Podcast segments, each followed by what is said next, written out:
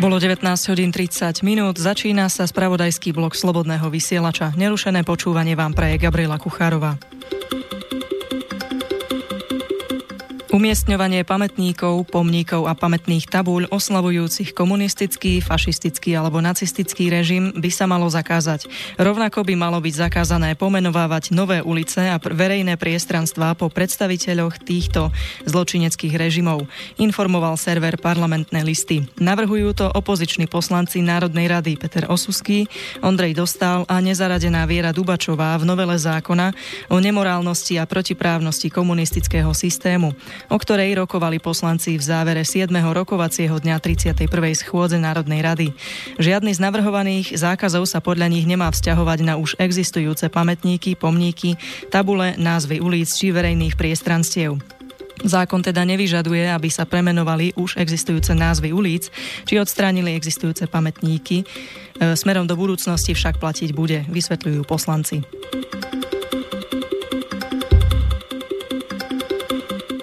Vietnamský veľvyslanec v Bratislave oficiálne oznámil ministerstvu zahraničných vecí, že vietnamský podnikateľ nikdy nebol na území Slovenskej republiky. Informovali o tom dnes parlamentné listy. Slovenský premiér Peter Pellegrini o tom informoval po neformálnom samite v bulharskej Sofii.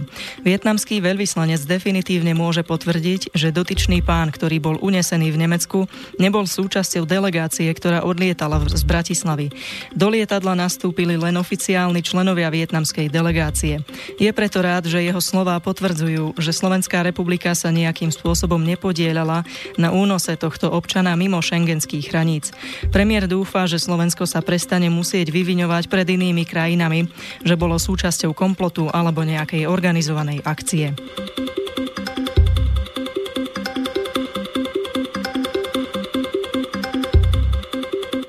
Portál DSL informuje, že na klientov Tatrabanky sú v súčasnosti vo zvýšenej miere realizované útoky podvodnými e-mailami, tzv. phishingom. Podvodný e-mail vzbudzuje dojem, že odosielateľom je Tatrabanka. Obsahuje odkaz na podvodnú stránku a pod rôznymi zámienkami požaduje od klientov zadanie osobných a identifikačných údajov. Banka klientom radí, ako spoznať podvodnú stránku. V tomto prípade nie sú používané zabezpečené HTTPS stránky a Užívateľ tak nevidí v prehliadači indikátor zabezpečenej stránky pomocou typického zámku. Stránka je graficky nedokonalá a pôsobí ako zle načítaná. Obsahuje gramatické chyby, a názov podvodného webu je odlišný od oficiálneho názvu banky, popisuje banka. Navyše platí ešte základnejšie pravidlo, že štandardné banky nikdy od klientov nežiadajú overenie citlivých údajov e-mailom alebo telefonicky.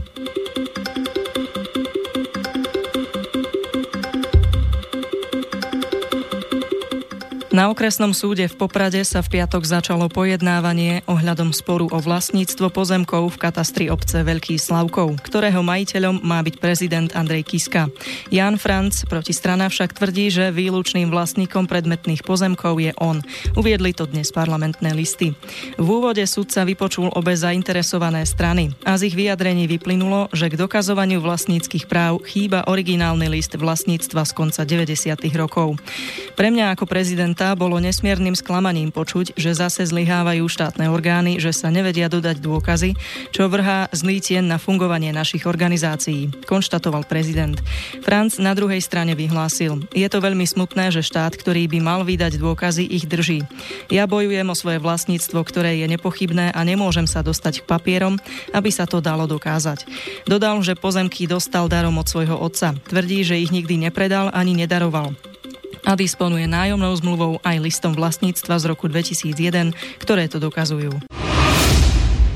Spravodajský portál hospodárskych novín informoval, že bývalého ruského agenta Sergeja Skripaľa prepustili z nemocnice. Informovala o tom spravodajská televízia Sky News. Skripaľovo prepustenie potvrdil hovorca okresnej nemocnice v Salisbury, ktorý však pripomenul, že napriek prepusteniu z nemocničného ošetrenia má Skripaľ, rovnako ako Julia, ktorú prepustili 10. apríla, právo na zachovávanie lekárskeho tajomstva. Julia Skripaľová vo svojom prvom vyhlásení po prepustení z nemocnice uviedla, že nemá záujem využiť služby ruského veľvyslanectva a v jej mene a v mene jej otca nemá právo hovoriť nikto, iba oni dvaja. O vydanie vyhlásenia vo svojom mene požiadala londýnsku metropolitnú políciu. Prípad otravy Skripalovcov, z ktorej Británia obvinuje Rusko, vyvolal diplomatickú roztržku medzi Moskvou a Západom.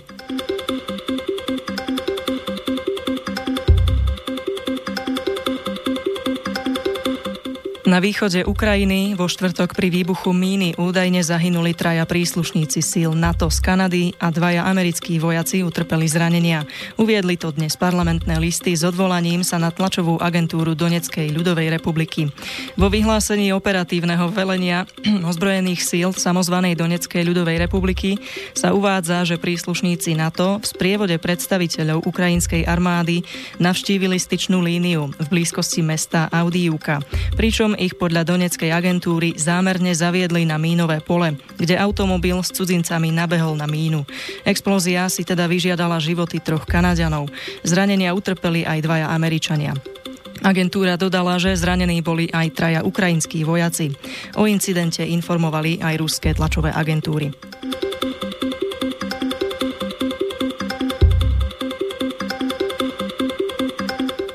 Väčšina Rusov, 57%, sa podľa výskumného centra Levada domnieva, že pre všeobecné vyostrenie vzťahov Moskvy so Západom môže eskalácia udalostí v Sýrii viesť k začiatku Tretej svetovej vojny, informujú britské listy s odvolaním sa na Viktora Vladimirova.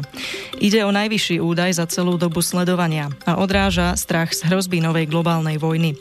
V oktobri 2016 sa zmieneného vývoja obávalo 48% respondentov. V lete roku 2000 2014. V júni a v júli 54% Rusov vyjadrovalo obavu, že konflikt na juhovýchode Ukrajiny s aktívnou účasťou Ruska prerastie do vojny v plnom rozsahu. Prezident Vladimír Putin už dvakrát oznámil odchod ruských vojsk zo Sýrie, uvádza portál.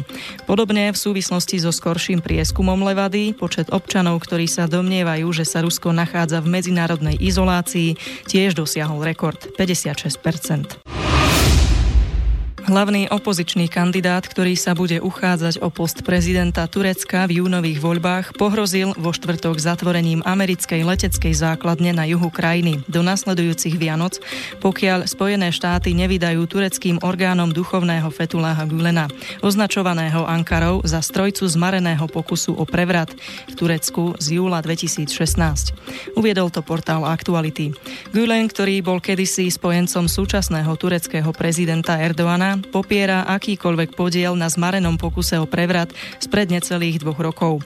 Letecká základňa má naďalej rozhodujúci význam pre vojenskú koalíciu pod vedením Spojených štátov, ktorá bojuje proti teroristickej organizácii Islamský štát v Iraku a Sýrii.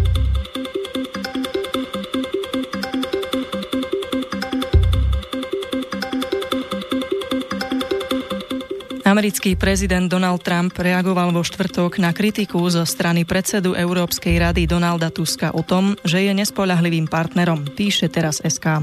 Trump novinárom v Bielom dome povedal, že Európska únia je hrozná voči USA ohľadom obchodu a že mu môžu akokoľvek nadávať. Informovalo o tom agentúra AP.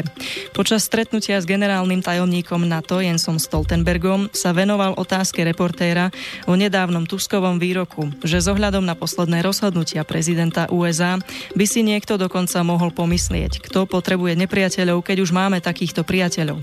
Tusk sa tiež vyjadril v zmysle, že vďaka Trumpovi si Európa uvedomila, že si musí pomôcť sama.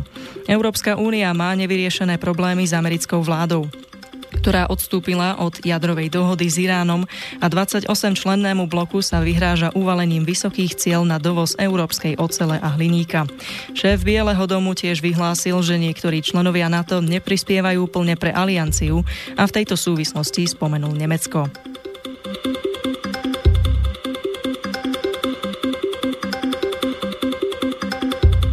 Maďarský prezident Jánoš Áder v piatok v Budapešti vymenoval ministrov štvrtej vlády premiéra Viktora Orbána, uviedla agentúra TASR. Vznikol tak nový kabinet, ktorého členovia následne zložia prísahu v parlamente. Hlava štátu slávnostne odovzdala poverovacie listiny 13 ministrom v Šandorovom paláci.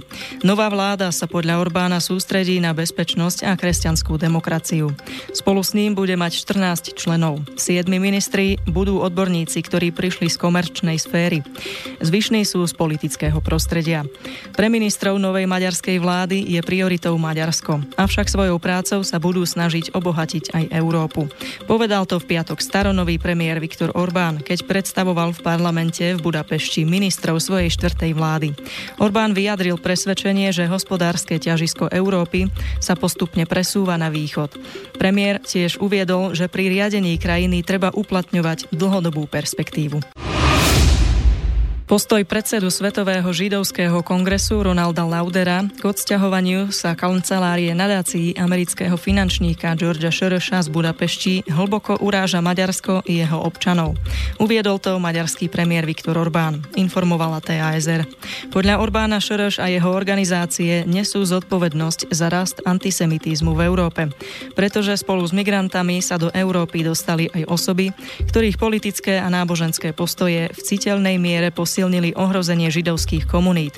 Maďarsko a jeho vláda tým, že bráni nekontrolovateľnému vstupu migrantov na územie Európskej únie, chráni aj židovské spoločenstva. Zdôraznil v liste Orbán. Lauder v rozhovore pre stredajšie vydanie nemeckého denníka Bild vyjadril obavy pre sťahovanie Šorošovej kancelárie z Budapešti do Berlína. Podľa jeho slov so Šorošom netreba vo všetkom súhlasiť, avšak spôsob zaobchádzania s človekom ktorý urobil mnoho v krajinách strednej a východnej Európy pre šírenie demokracie po páde komunizmu, by sa nemalo takto zaobchádzať.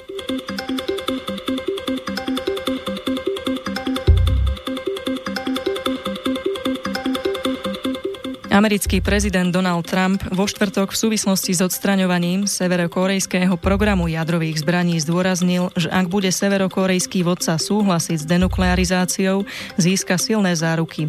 Šéf Bieleho domu sa takto vyjadril v čase, keď Pyongyang pohrozil zrušením spoločného samitu prezidenta Trumpa a vodcu Kim Jong-una pre pokračujúce spoločné vojenské cvičenie Južnej Korei a USA. KLDR vyjadrila obavy o budúcnosť krajiny potom, keby sa vzdala svojho jadrového programu. Pyongyang ako výstražný príklad spomenul osud bývalého líbyského vodcu Muamara Kadáfiho, ktorý zomrel v rukách povstaleckých síl v oktobri 2011 potom, ako sa vzdal svojho jadrového programu. Trump zároveň povedal, že aj napriek vyhrážkam Severnej Kórei USA naďalej pokračujú v plánovaní vrcholnej schôdzky. Historický summit Trumpa s Kim Jong-unom by sa mal uskutočniť 12. júna v Singapure. Uzatvárajú hlavné správy.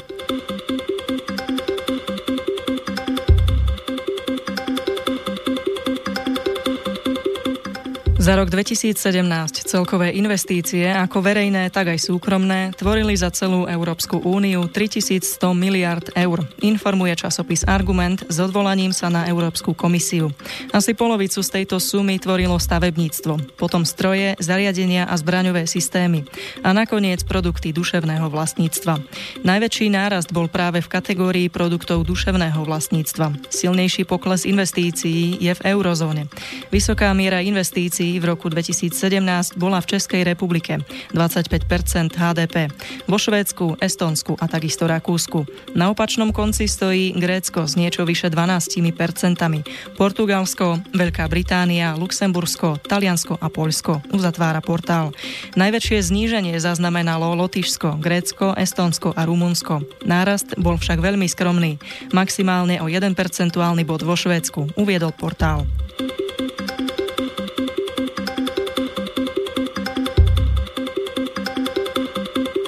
Vypočuli ste si správy Slobodného vysielača. Informácie sme prebrali z portálov Parlamentné listy, časopis Argument, DSLSK, teraz britské listy CZ, HN Online Aktuality. Lúči sa s vami Gabriela Kuchárová. Do počutia.